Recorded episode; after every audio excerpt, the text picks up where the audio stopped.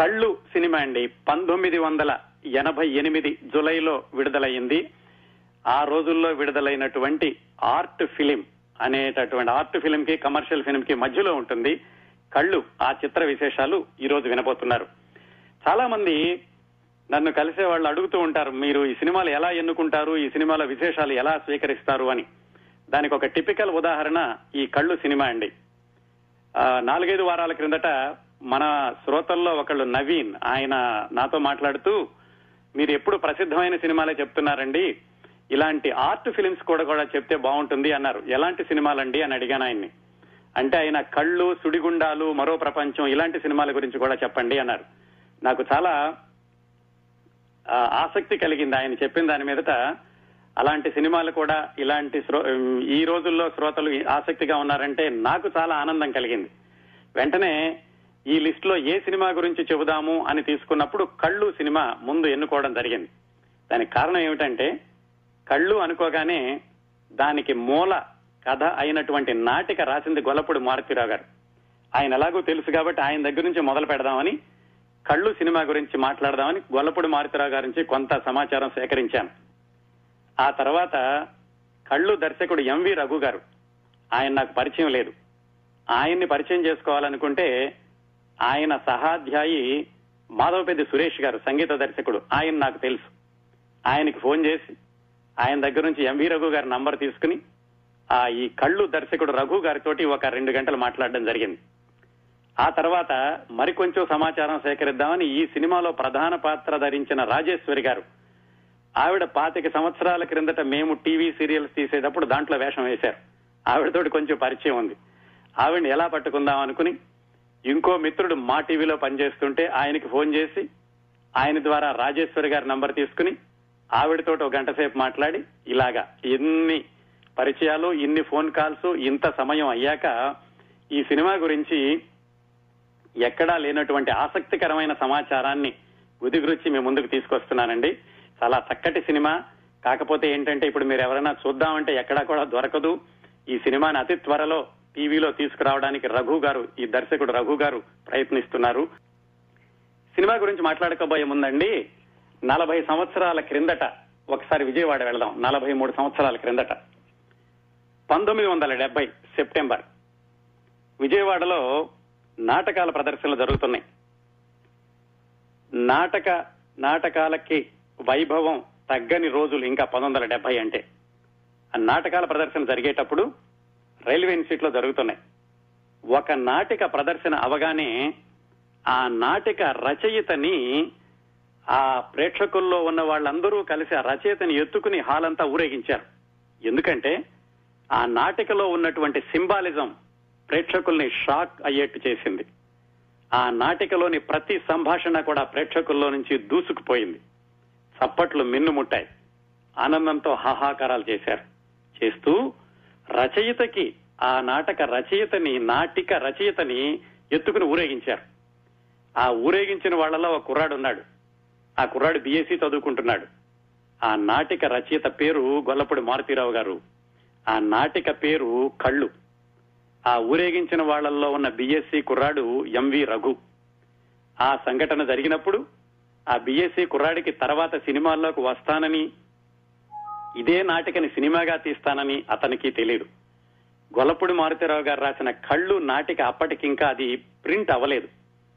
అది ఇంకా మాన్యుస్క్రిప్ట్ దశలో ఉండగానే ఆ నాటికను ప్రదర్శించారు. ఆ తర్వాత పది పదిహేను సంవత్సరాల్లో ఆ నాటిక ఆంధ్రదేశం అంతటా వీరవిహారం చేస్తుందని, దానికి దాన్ని పద్నాలుగు భాషల్లోకి తర్జుమా చేస్తారని, అది ఉస్మానియా యూనివర్సిటీలో పాఠ్య గ్రంథంగా ఉంటుందని గొల్లపూడి మారుతీరావు గారు కూడా ఆ క్షణంలో ఊహించలేదు.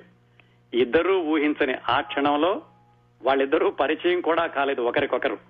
తర్వాత చాలా సంవత్సరాలకి ఎంవీ రఘు గారు మొన్న కూడా ఇంటర్వ్యూలో చెప్పారు, ఇలా మారుతీరావు గారిని ఎత్తుకుని ఊరేగించిన వాళ్లలో నేను ఉన్నాను, ఆ రోజు నుంచి కళ్ళు నాటిక నన్ను వదలకుండా వెంటాడుతూ ఉంది అని చెప్పారు ఆయన. ఇంతగా కేవలం రఘు గారినే కాకుండా ఎంతో మంది ఆంధ్రదేశంలోని ప్రేక్షకుల్ని అన్ని సంవత్సరాలుగా ఉర్రూతలోగించిన ఆ కళ్ళు నాటికలో ఏముంది క్లుప్తంగా తెలుసుకుందాం. ఇంతకుముందు చెప్పుకున్నాం కదా, ఈ కళ్ళు నాటికలో ప్రధాన పాత్రలు ఐదుగురు అంధులైనటువంటి బిచ్చగాళ్లు. ఐదుగురులో నలుగురు మగవాళ్లు, ఒక ఆడమ్మాయి. ఈ నలుగురు కలిసి నలుగురు అంధులే నలుగురు కలిసి రకరకాలుగా బిచ్చం అడుక్కుంటూ ఉంటారు. కొందరు ఆ అమ్మాయేమో గుడి దగ్గర కూర్చుని పూలు అమ్ముకుంటూ ఉంటుంది, అంధురాలు. మిగతా వాళ్లలో కొంతమంది పాటలు పాడుతూ ఉంటారు, ఒక అతను చలివేంద్రంలో నీళ్లు పోస్తూ ఉంటాడు. ఇలా రకరకాలుగా వాళ్లు భిక్షం ఎత్తుకుంటూ రాత్రి అయ్యేసరికి అందరూ కలిసి ఒక పాడుబడిన దేవాలయంలో విశ్రాంతి తీసుకుంటూ ఉంటారు. అలా వాళ్ల జీవితం గడుపుతున్న రోజుల్లో వాళ్ల ఐదుగురికి కూడా ఒకళ్ళంటే ఒకళ్ళు చాలా ఆత్మీయత, ప్రేమ, గౌరవం, అందరూ తెచ్చింది కలిసి పంచుకొని తినడం, అలా ఒక సహజీవనం లాగా ఉంటూ ఉంటారు. ఒక జర్నలిస్టు ఈ ఐదుగురిని చూసి ఆమె వీళ్ళకు ఒక సలహా ఇస్తుంది.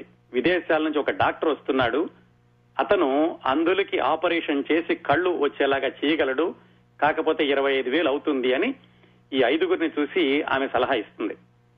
ఈ ఐదుగురు కలిసి కష్టపడి పాతిక వేలు సంపాదిస్తారు. కష్టపడి సంపాదించడం అంటే ఒకళ్ళు వెళ్లి కుటుంబ నియంత్రణ ఆపరేషన్ చేయించుకోవడం, ఇంకొకళ్ళు రక్తదానం చేయడం, ఇంకొకళ్ళు నూతిలో నుంచి నీళ్లు తోడిపోయడం, ఇలా రకరకాలుగా వాళ్ళు ప్రయత్నాలు చేసి పాతిక వేలు సమకూర్చుకుంటారు. సమకూర్చుకున్నాక అది ఒకళ్ళకే సరిపోతుంది ఆపరేషన్ చేయడానికి, ఇంకా డబ్బులు తక్కువైతే ఆ జర్నలిస్ట్ కూడా ఇస్తుంది. ఆ ఒక్కరు ఎవరు అనుకున్నప్పుడు ఐదుగురు కూడా నాకొద్దు నువ్వు చేయించుకో, నాకొద్దు నువ్వు చేయించుకో అంటూ ఉంటారనమాట. అందు ఐదుగురులో ఒక అతను చాలా ముసలివాడు. అతను అంటాడు, నేనెందుకు ముసలివాడిని, నాకు కళ్ళు వస్తే నేనేం చేస్తాను, మిగతా వాళ్ళు చేయించుకోండి అంటాడు. మీ ఇద్దరు మధ్య వయస్కులు. వాళ్ళంటారు, మాకెందుకు, మాకు అంత బలహీనులం, మాకు కళ్ళు వచ్చినా కానీ మేము చేయగలిగలేదు, మా నలుగురిలోని కుర్రవాడు ఒక అతనున్నాడు, అతను చేయించుకోమని ఆ ప్రధాన పాత్ర ధరించిన శివాజీ రాజా అని చెప్తారు. ఆ అమ్మాయి కూడా అంటుంది, నాకెందుకు కళ్ళు వస్తే, మీ నలుగురిని నేను చూసుకునే కంటే మీలో ఎవరైనా వస్తే మిగతా నలుగురిని చూసుకుని, అంత ఎవరికి వాళ్ళు త్యాగం చేస్తారు వేరే వాళ్ళ కోసం అని. చివరికి అందరూ కలిసి శివాజీ రాజాకి, యువకుడు, అతనికి కళ్ళు వచ్చేలాగా ఆపరేషన్ చేయడానికి వాళ్ళు సంపాదించిన డబ్బులన్నీ డాక్టర్కి ఇస్తారు. డాక్టర్ ఆపరేషన్ చేస్తాడు, శివాజీ రాజాకి కళ్ళు వస్తాయి. అతను చాలా అదే ఆత్మీయత, అదే ప్రేమ కొనసాగిస్తూ ఉంటాడు మిగతా నలుగురంటేను, కళ్ళు లేకపోయిన వాళ్ళకి వాళ్ళకు కూడా. ఇతని కళ్ళు వచ్చిన తర్వాత వాళ్ళందరూ ఇతను అడుగుతూ ఉంటారు, ప్రపంచం ఎలా ఉంది కళ్ళు వచ్చాక ఎలా ఉంది అని. వాళ్లతో చాలా ప్రేమగా ఉంటాడు, అతను కష్టపడి తీసుకొచ్చిన డబ్బులు కూడా వాళ్ళకి పెడుతూ ఉంటాడు. అయితే కొన్ని రోజులకి ఈ సమాజంలోని కుళ్ళు అతనికి అంటుకుంటుంది. అంటుకుని అతను కూడా ఏమవుతాడంటే చెడ్డ పనులకు అలవాటు పడతాడు. ఏ జర్నలిస్ట్ అయితే తనకు సహాయం చేసిందో ఆ జర్నలిస్టు యొక్క పత్రిక అధిపతిని హత్య చేసినప్పుడు ఇతను దాంట్లో ఉంటాడు. అలాగే తాగి ఒక రోజు వచ్చి తాగిన మైకంలో ఈ తన సహజ ఇంతకు ముందు తనతో పాటుగా భిక్షం ఎత్తుకున్నటువంటి అమ్మాయి మీద పడి అమ్మాయిని అత్యాచారం చేయబోతుంటే మిగతా ముగ్గురు కూడా లేచి ఇతన్ని చితకబాస్తారు. బాది చివరికి, నీకు కళ్ళు వస్తే నువ్వు ఎంతో బాగుంటావు అనుకుంటే కళ్ళు తెచ్చుకుని నువ్వు ఇలాగా పాడైపోయావని అతని కళ్ళు పీకేస్తారు. అదండి ఈ సినిమా కథ.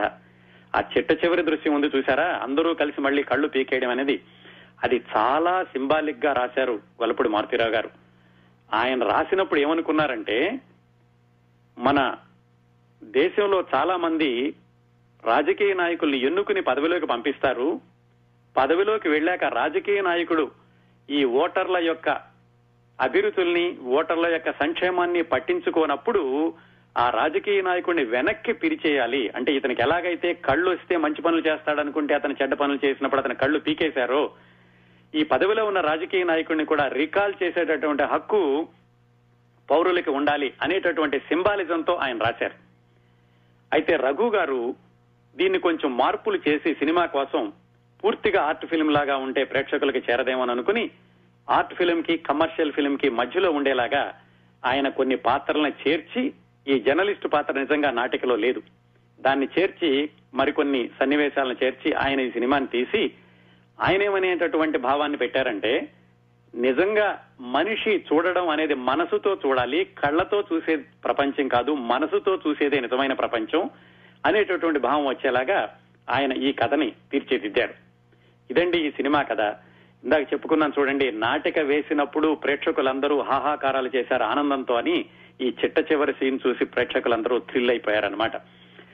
అయితే ఈ నాటిక ప్రదర్శన మొట్టమొదటిసారిగా ఈ సినిమా దర్శకుడు ఎంవీ రఘు కుర్రాడుగా ఉన్నప్పుడు చూసింది పంతొమ్మిది వందల డెబ్బైలో.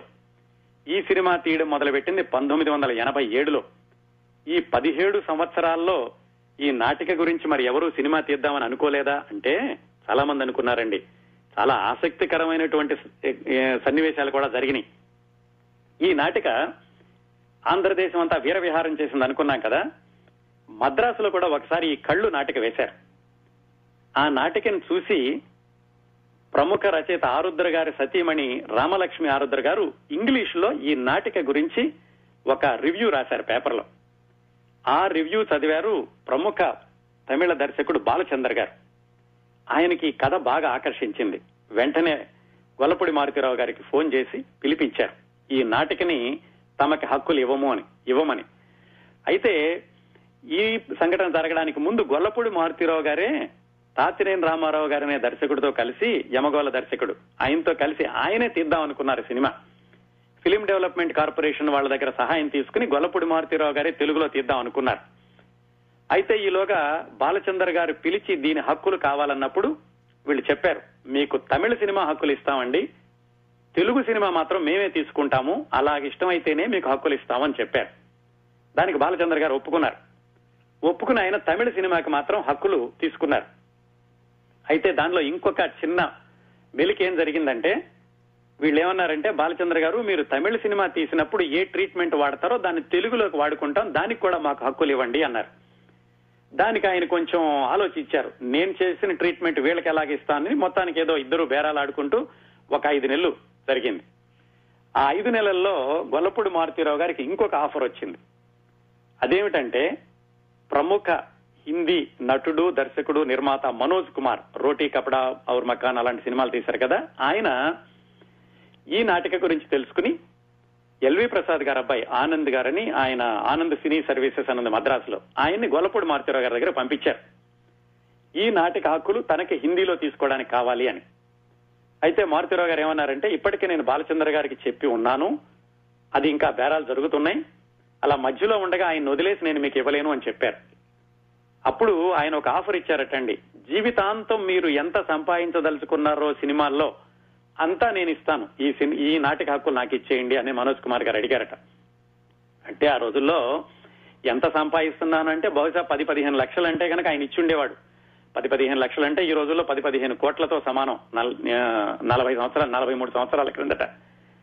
అయినా కానీ మారుతి గారు మారుతీరావు గారు ఈ నైతికమైనటువంటి విలువలకు కట్టుబడి బాలచంద్ర గారి దగ్గర ఇంకా అది నెగోషియేషన్ లో ఉంది, ఇవ్వను అని చెప్పారు. ఆ విధంగా అది మనోజ్ కుమార్ గారి దగ్గరికి వెళ్లలేదు, హిందీ సినిమా అవ్వలేదు. ఈయన ఏం చేశారంటే బాలచంద్ర గారు కొన్ని రోజులు ఆగి దీన్ని తమిళంలో తీయడం మొదలు పెట్టారు. ఓమై విళిగళ్ అనే పేరు పెట్టారు, అంటే మోగ కళ్ళు అని. దానిలో జయసుధ గారు, జయశంకర్ వాళ్ళు ప్రధాన పాత్రధారులుగా ఆయన తమిళంలో సినిమా మొదలుపెట్టి కళ్ళు నాటికని ఒక నెల రోజుల పాటు షూటింగ్ కూడా చేశారు. తర్వాత దాన్ని ఆపేశారు. ఎందుకు అని తర్వాత మారుతీరావు గారు అడిగితే ఆయన చెప్పారు, ఈ నాటికని నలభై ఐదు నిమిషాల నాటిక ఇది, దీన్ని రెండున్నర గంటలుగా సాగదీయడంలో దీని ఆత్మ పోతోంది, మీరేం చెప్పదలుచుకున్నారో దాన్ని నేను సరిగా తెర మీద చూపించలేకపోతున్నాను అని భయం వేసింది, అందుకని నేను దీన్ని మానేశాను మారుతీరావు గారు అని బాలచంద్ర గారు చెప్పారు. మారుతీరావు గారు ఇంకా సరే అనుకున్నారు. ఆయనకి ఈ ఒప్పందంలో మారుతీరావు గారికి వచ్చింది ఇరవై ఐదు వేలు. ఆ తర్వాత కొన్ని రోజులకి ఈ నాటక ఈ నాటికలో ఇంత ప్రభావం ఉంది అని ప్రముఖ నిర్మాత రామానాయుడు గారు తెలుసుకుని ఆయన మారుతీరావు గారి దగ్గర హక్కులు కొనుక్కున్నారు. కొనుక్కుని ఆయన తాతినేని రామారావు గారి దర్శకత్వంలో ఈ సినిమా తీద్దామని ట్రీట్మెంట్ అది రాయించి సిద్ధంగా ఉంచుకున్నారు. కానీ ఎన్ని సంవత్సరాలైనా ఆయన కూడా ఈ సినిమాని ఇంకా కార్యరూపం దాల్చలేదు. అలాగా ఈ సినిమా పంతొమ్మిది వందల డెబ్బై నుంచి ఎనభై ఏడు వరకు రకరకాల చేతులు మారి రామానాయుడు గారి దగ్గర ఆగింది. ఆ ఆగి ఉన్న పరిస్థితుల్లో ఎంవీ రఘు గారు దర్శకుడుగా మారి సినిమా తీద్దాం అనుకున్నప్పుడు రామానాయుడు గారి దగ్గరికి వెళ్లి ఈ చిత్ర ఈ నాటిక యొక్క హక్కులు మళ్లీ కొనుక్కున్నారు. ఈ చిత్రానికి కేవలం దర్శకుడు ఎంవీ రఘు అయినప్పటికీ ఆయన నిర్మాతల్లో కూడా ఒకరండి. నిజంగా చెప్పాలంటే ఈ సినిమా బీజం పడిన దగ్గర నుంచి విడుదలయ్యే వరకు ఈ సినిమాకి జవన్ జీవం ప్రాణం అయింది ఎంవీ రఘు కెమెరామ్యాన్. ఆయన గురించి తెలుసుకుందాం. ఆయన స్వస్థలం భీమవరం, తర్వాత గుంటూరులోను విజయవాడలోను చదువుకున్నారు. విజయవాడలో చదువుకున్నప్పుడు ఇందాక చూశాం కదా, ఆయన నాటకాలు చూడడానికి వెళ్లి గొల్లపూడి మారుతీరావు గారి కళ్ళు నాటకం చూడడం, అది ఈయన్ని ప్రభావితం చేయడం జరిగింది. ఆయన బీఎస్సీ అయిపోయాక హైదరాబాద్ వెళ్లి అక్కడ ఫోటోగ్రఫీలో డిప్లొమా చేశారు. ఆ తర్వాత మద్రాసు వెళ్లి బిఎస్ఆర్ స్వామి గారి దగ్గర, ఎస్ గోపాల్ రెడ్డి గారి దగ్గర కెమెరా అసిస్టెంట్ గా చేశారు. భక్త కన్నప్ప సినిమాతో మొదలుపెట్టి ఆయన సొంతంగా ఛాయాగ్రహణ దర్శకత్వం వహించిన సినిమా చిరంజీవి గారి మగ మహారాజు పంతొమ్మిది వందల ఎనభై మూడు ప్రాంతాల్లో వచ్చిందండి. ఆ సినిమాతోటి ఆయన సొంతంగా డైరెక్టర్ ఆఫ్ ఫోటోగ్రఫీ అయ్యారు. ఆ మగ మహారాజు సినిమానే విజయ్ బాపినాడు గారికి కూడా దర్శకుడిగా మొట్టమొదటి సినిమా. దాని తర్వాత సితార, దానికి కూడా ఈయన ఛాయాగ్రహణ దర్శకత్వం వహించారు. సితార సినిమాతోటి రఘు గారి పేరు చిత్ర పరిశ్రమలో చాలా మందికి తెలిసింది. ఈయన చక్కటి ఫోటోగ్రాఫర్ దొరికాడు, చక్కటి కెమెరామెన్ దొరికాడు. ఆయన చేసినటువంటి ప్రయోగాలు కూడా చాలా మందికి నచ్చినాయి. దాని తర్వాత వచ్చిన వంశీ గారి సినిమా అన్వేషణ, దాంతో ఎంవీ రఘు ఈయన top range director of photography అని చిత్ర పరిశ్రమలో అందరికీ కూడా తెలియడమే కాకుండా ఆయనకి విపరీతమైనటువంటి డిమాండ్ వచ్చింది డైరెక్టర్ ఆఫ్ ఫోటోగ్రఫీ గాను. ఆ తర్వాత ఆయన వంశీ గారి సినిమాలు, ఇంకొక వైపు విశ్వనాథ్ గారి సినిమాలు, స్వాతిముత్యం, సిరివెన్నెల, అలాగా కె విశ్వనాథ్ గారి సినిమాలు, రాఘవేంద్రరావు గారి సినిమాలు, అలా పెద్ద పెద్ద దర్శకులతోటి ఆయన డైరెక్టర్ ఆఫ్ ఫోటోగ్రఫీగా ఆయన సినీ జీవితాన్ని కొనసాగిస్తూ ఉన్న రోజుల్లో ఆయన ఏం చేసేవాళ్ళంటే, ఈ పెద్ద పెద్ద దర్శకులతో పనిచేసేటప్పుడు సెట్కు వెళ్ళినప్పుడు వాళ్ళు వచ్చి ఈ సినిమాలో ఆ షాట్ ఎలా పెట్టాలి, నటీనటుల్ని ఎలా నటింప చేయాలి అని దర్శకులు చెప్పబోయే ముందు ఎంవీ రఘు ఆయనే ముందుగా ఒక స్కీమ్ అనుకుంటూ ఉండేవాళ్ళట. ఈ నటీనటులు ఇక్కడ నుంచుంటే బాగుంటుంది, వాళ్ళు ఇలాగా నటిస్తే బాగుంటుంది, కెమెరా ఇక్కడ పడితే బాగుంటుంది అని ముందుగా ఆయనంతట ఆయన ఒకటి అనుకునేవాళ్ళు. ఆ తర్వాత వంశీ, విశ్వనాథ్ ఇలాంటి వాళ్ళందరూ చేసినటువంటి ఆ దర్శకత్వం, వాళ్ళు పెట్టిన షాట్స్ చూసి ఈయన అనుకున్నది అది ఒకటే అవడంతో ఈయనకి కూడా ఏమిటంటే దర్శకత్వం చేయొచ్చు, దర్శకత్వం చేయడంలో పొరపాటు లేదు, నేను కూడా చేయగలను అనేటటువంటి నమ్మకం వచ్చింది ఆయనకి. ఆయనకైతే నమ్మకం ఉంది. కానీ ఈ సినిమాకి బీజం ఎలా పడింది అంటే, ఆయన రూమ్మేట్ ఒక ఆయన ఉండేవాళ్ళు, ఆయన పేరు ఆనంద్. ఆయన కేవీ మహాదేవన్ గారి దగ్గర ఆయన ట్రూప్ లో పనిచేస్తూ ఉండేవాడు. ఈ ఆనంద్ అన్న ఆయన ఎంవీ రఘు గారికి రూమ్మేట్ అవడానికి ముందు సితారా వంశీ గారికి రూమ్మేట్, తర్వాత రఘు గారికి రూమ్మేట్ అయ్యాడు. ఆయన ఒక రోజు ఒక ప్రతిపాదన చేశాడు, రఘు మనం ఒక సినిమా తీస్తే బాగుంటుంది, నేను కొంతమంది మిత్రులను తీసుకొస్తాను, ఒక మంచి సినిమా తీద్దాము అని ఎంవీ రఘుకి ప్రపోజ్ చేశారు. అంటే ఈ ఎంవీ రఘు దర్శకుడు అనుకోలేదు, మిత్రులందరూ కలిసి సినిమా తీద్దాం అనుకున్నారు. ఎంవీ రఘు గారికి జంధ్యాల విజయవాడ నుంచి పరిచయం, జంధ్యాల అప్పటికే చాలా పేరు తెచ్చుకున్న దర్శకుడు. ఆయన దగ్గరికి వెళ్లి వీళ్ళు ప్రపోజల్ చెప్పారు, ఇలా సినిమా తీద్దాం అనుకుంటున్నామని. ఆయనతోటి back to the future English cinema ఆధారంగా ఒక సినిమా తీద్దామని వాళ్ళంతా ప్రణాళికలు వేసుకున్నారు. కానీ ఎందుకనో అది ముందుకు వెళ్లలేదు. అప్పుడు మిత్రులందరూ కలిసి ఎంవీ రఘుని అడిగారు, నువ్వే చేయొచ్చు కదా దర్శకత్వం, ఇంకొకళ్ళ దగ్గరికి వెళ్ళడం ఎందుకు, నువ్వు పెద్ద పెద్ద దర్శకుల దగ్గర డైరెక్టర్ ఆఫ్ ఫోటోగ్రఫీగా చేశావు, నువ్వే చేస్తే బాగుంటుంది అని ఎంవీ రఘుని అడిగినప్పుడు ఆయన కూడా ఇలాగా పెద్ద పెద్ద దర్శకుల యొక్క పనితీరుని గ్రహించిన అనుభవం ఉండడంతో ఆయన కూడా సరైన ఒప్పుకున్నారు. కథ ఏమిటి అనుకున్నప్పుడు ఈయనకి పద్దెనిమిదేళ్లుగా వెంటాడుతోంది ఆ కళ్ళు నాటిక. ఈయనే చెప్పారు, ఈ కళ్ళు నాటికని సినిమాగా తీస్తే బాగుంటుంది, లో బడ్జెట్ సినిమా అవుతుంది అని. దానికి వాళ్ళు కూడా ఒప్పుకున్నారు. మరి కళ్ళు నాటిక సినిమా తీయాలంటే దాని హక్కులు కావాలి, అవి రామానాయుడు గారి దగ్గర ఉన్నాయి.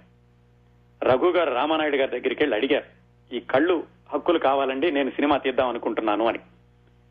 అయితే ఆయన ఒక సలహా చెప్పారు, నీకు హక్కులైతే ఇస్తాను రఘు, కానీ ఒక మాట గుర్తుపెట్టుకో, నువ్వు డైరెక్టర్ ఆఫ్ ఫోటోగ్రఫీగా ఉచ్చ స్థాయిలో ఉన్నావు, దర్శకత్వం వైపు వెళ్లడం అంటే చాలా ప్రమాదకరమైనటువంటి దశ, నువ్వు దర్శకుడిగా విజయవంతం అయితే పర్వాలేదు, ఏమాత్రం అటు ఇటైనా తర్వాత నిన్ను మళ్లీ డైరెక్టర్ ఆఫ్ ఫోటోగ్రఫీగా పెట్టుకోవడానికి నిర్మాతలు వెనకాడుతూ ఉంటారు, ఇది చాలా సున్నితమైనటువంటిది, జాగ్రత్తగా ఆలోచించుకో అని ఆయనకి సలహా చెప్పారట.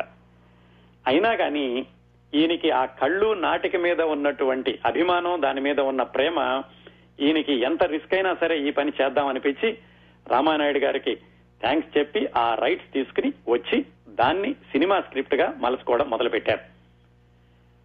అప్పటికి గొల్లపూడి మారుతీరావు గారు నటుడిగా ఆయన చాలా బిజీగా ఉన్నారు. అందుకని ఈ నాటికని సినిమాకి అనువదించేటటువంటి పనికి గొల్లపూడి మారుతీరావు గారిని కాకుండా ఆ రోజుల్లో మాటల రచయితగా పేరు తెచ్చుకుంటున్న ఎంవీఎస్ హరినాథరావు అని ఆయన్ని పెట్టుకున్నారు. ఈ ఎంవీఎస్ హరినాథరావు గారు ఆ రోజుల్లో టీ కృష్ణ గారి సినిమాలకు ఎక్కువగా మాటలు రాస్తూ ఉండేవాళ్ళు. ఆయన్ని పెట్టుకుని ఈ నాటికని సినిమాగా అనువదించే ప్రక్రియలో మధ్యలో ఈ జర్నలిస్టు పాత్ర కలపడం ఇలాంటి కొన్ని కొన్ని సన్నివేశాలని కలుపుకుని నలభై ఐదు నిమిషాల నాటికని రెండున్నర గంటల సినిమాగా స్క్రిప్ట్ తయారు చేసుకున్నారు. ఇదంతా బాగానే ఉంది. అయితే రఘు గారికి కెమెరా మీద అనుమా అధికారం అయితే ఉంది, కానీ నట నటింప చేయడం, నటుల యొక్క హావభావాలు, ఒకళ్ళు నటించినప్పుడు వేరే వాళ్ళ రియాక్షన్ ఎలా ఇవ్వాలి, ఇలాంటి వాటి మీద ఆయనకి అంతగా పట్టు లేదు. అందుకని నటింప చేయడంలో అనుభవం ఉన్న వాళ్ళు ఎవరైనా ఉంటే బాగుంటుంది అనుకున్నప్పుడు ఆయనకు అసిస్టెంట్ గా ఈవీవీ సత్యనారాయణ గారు దొరికారు. ఆయన అప్పటికే చాలా రోజులుగా జంధ్యాల గారి దగ్గర అసిస్టెంట్ గా చేస్తున్నారు. ఆయన ఈ సినిమాకి ఎంవీ రఘు గారి దగ్గర కో డైరెక్టర్ గా చేయడానికి ఒప్పుకున్నారు ఈవీవీ సత్యనారాయణ గారు. మొన్న ఫోన్ లో చెప్తూ కూడా ఎంవీ రఘు గారు చెప్పారు, ఈ సినిమా విజయంలో చాలా శాతం ఈవీవీ సత్యనారాయణకి వెళుతుందండి. ఆ రోజుల్లో అందరూ ఆయన సత్యం గారు అంటూ ఉండేవాళ్ళు.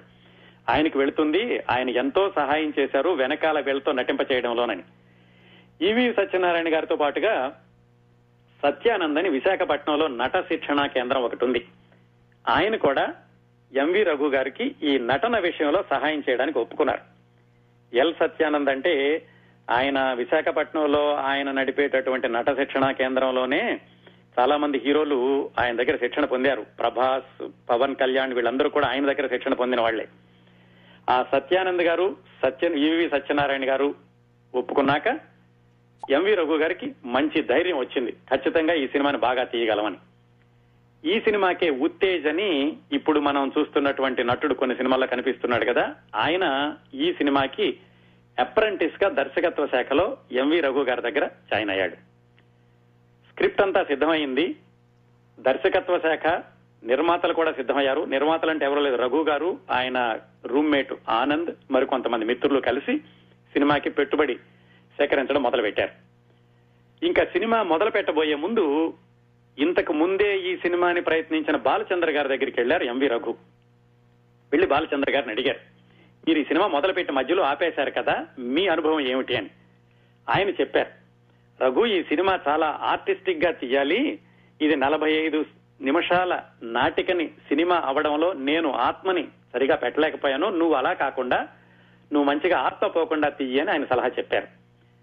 ఆయన సలహా తీసుకున్నాక ఎంవీ రఘు కమల్ హసన్ దగ్గరికి వెళ్లారు. ఎందుకంటే కమల్ హాసన్ అప్పుడే అమావాస్య చంద్రుడు అని ఈ అంధత్వం పాత్రతోటి ఒక సినిమా చేశారు. ఆయన అనుభవాలు తెలుసుకుందామని కమల్ హాసన్ దగ్గరికి వెళ్లారు. స్వాతి ముత్యం సమయంలో ఎంవీ రఘుకి కమల్ హాసన్ కి మంచి పరిచయం.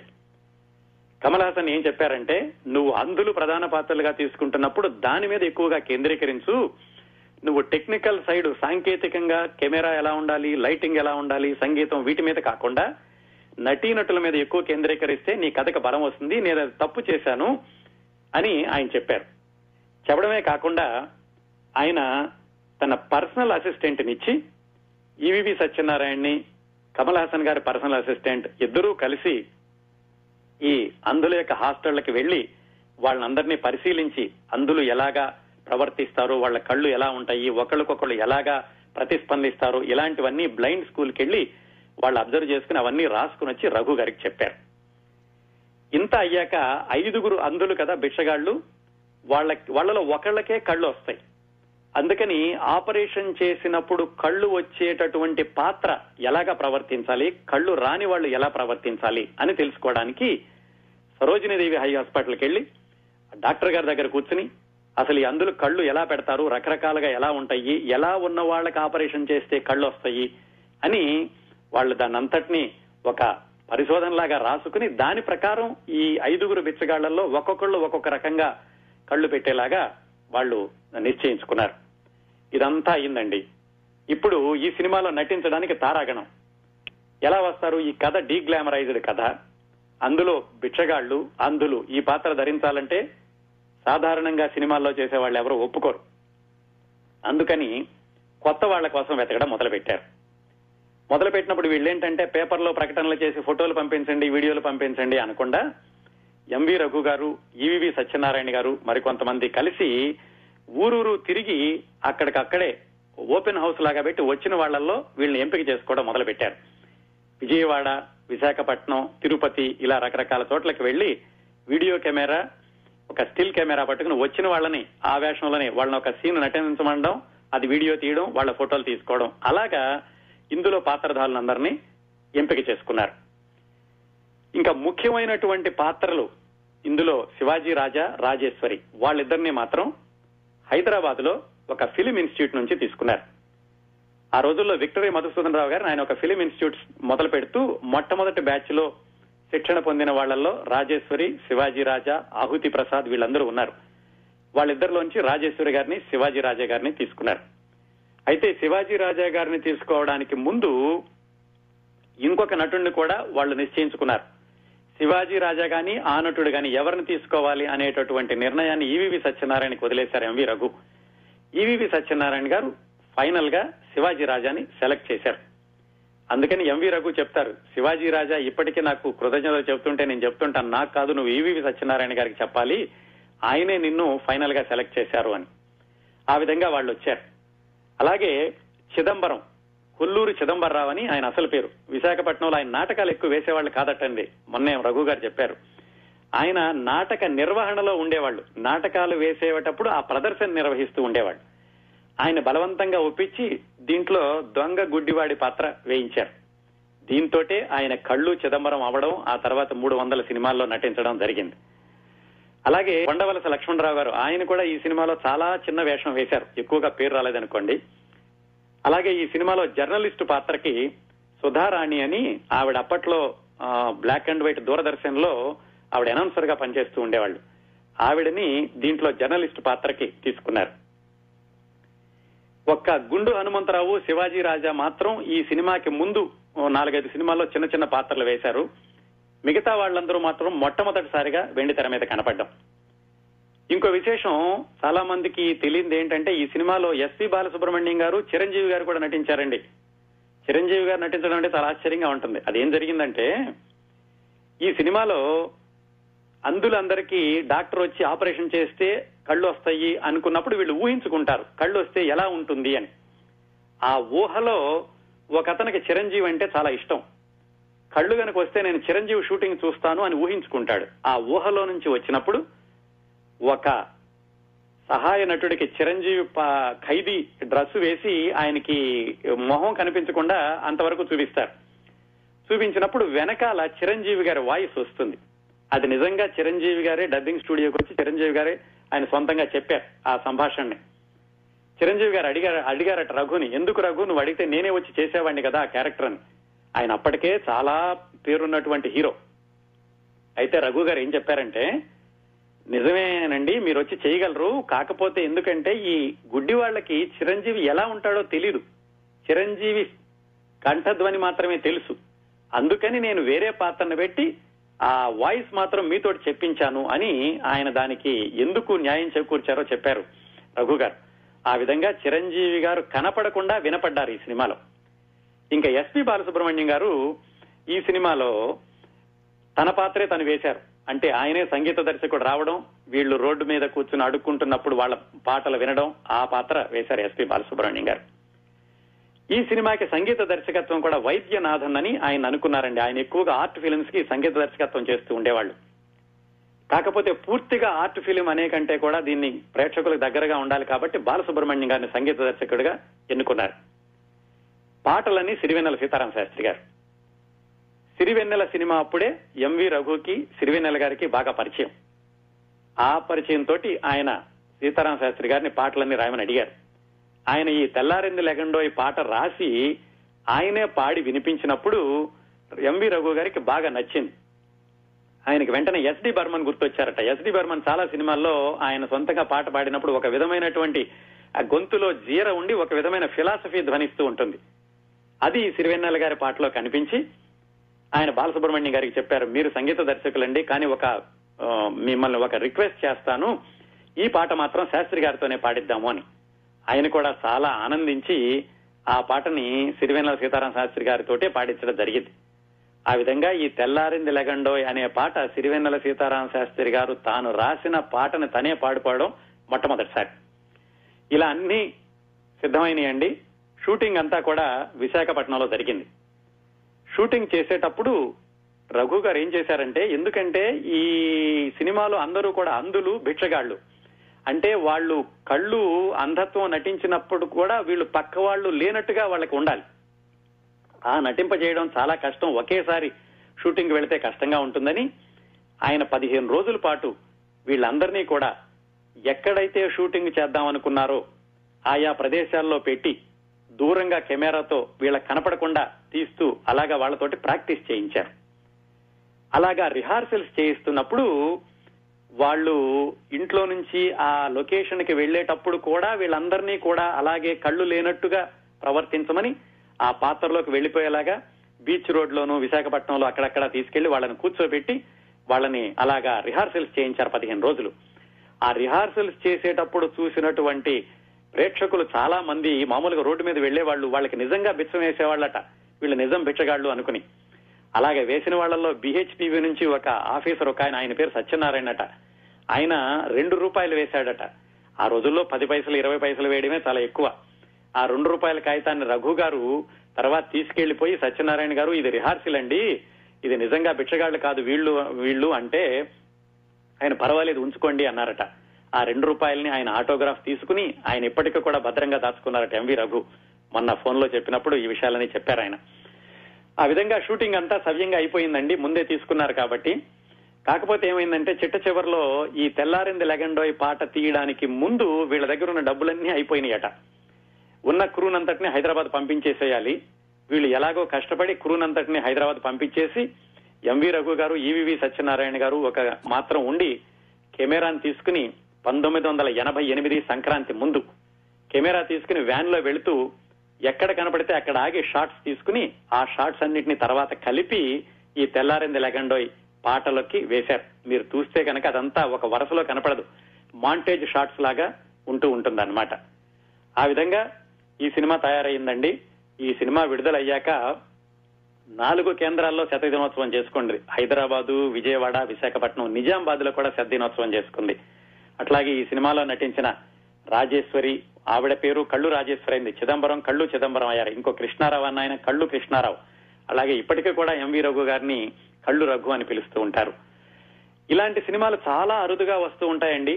కాకపోతే ఇలాంటి చక్కటి సినిమాలకి ప్రజాదరణ లభించి మరికొన్ని రోజులు అవాళ థియేటర్లో ఉండడం కానీ ఆ రూపం ఉంటే కనుక ఇలాంటి సినిమాలు పది పది కాలాలు మనగలుగుతూ ఉంటాయి.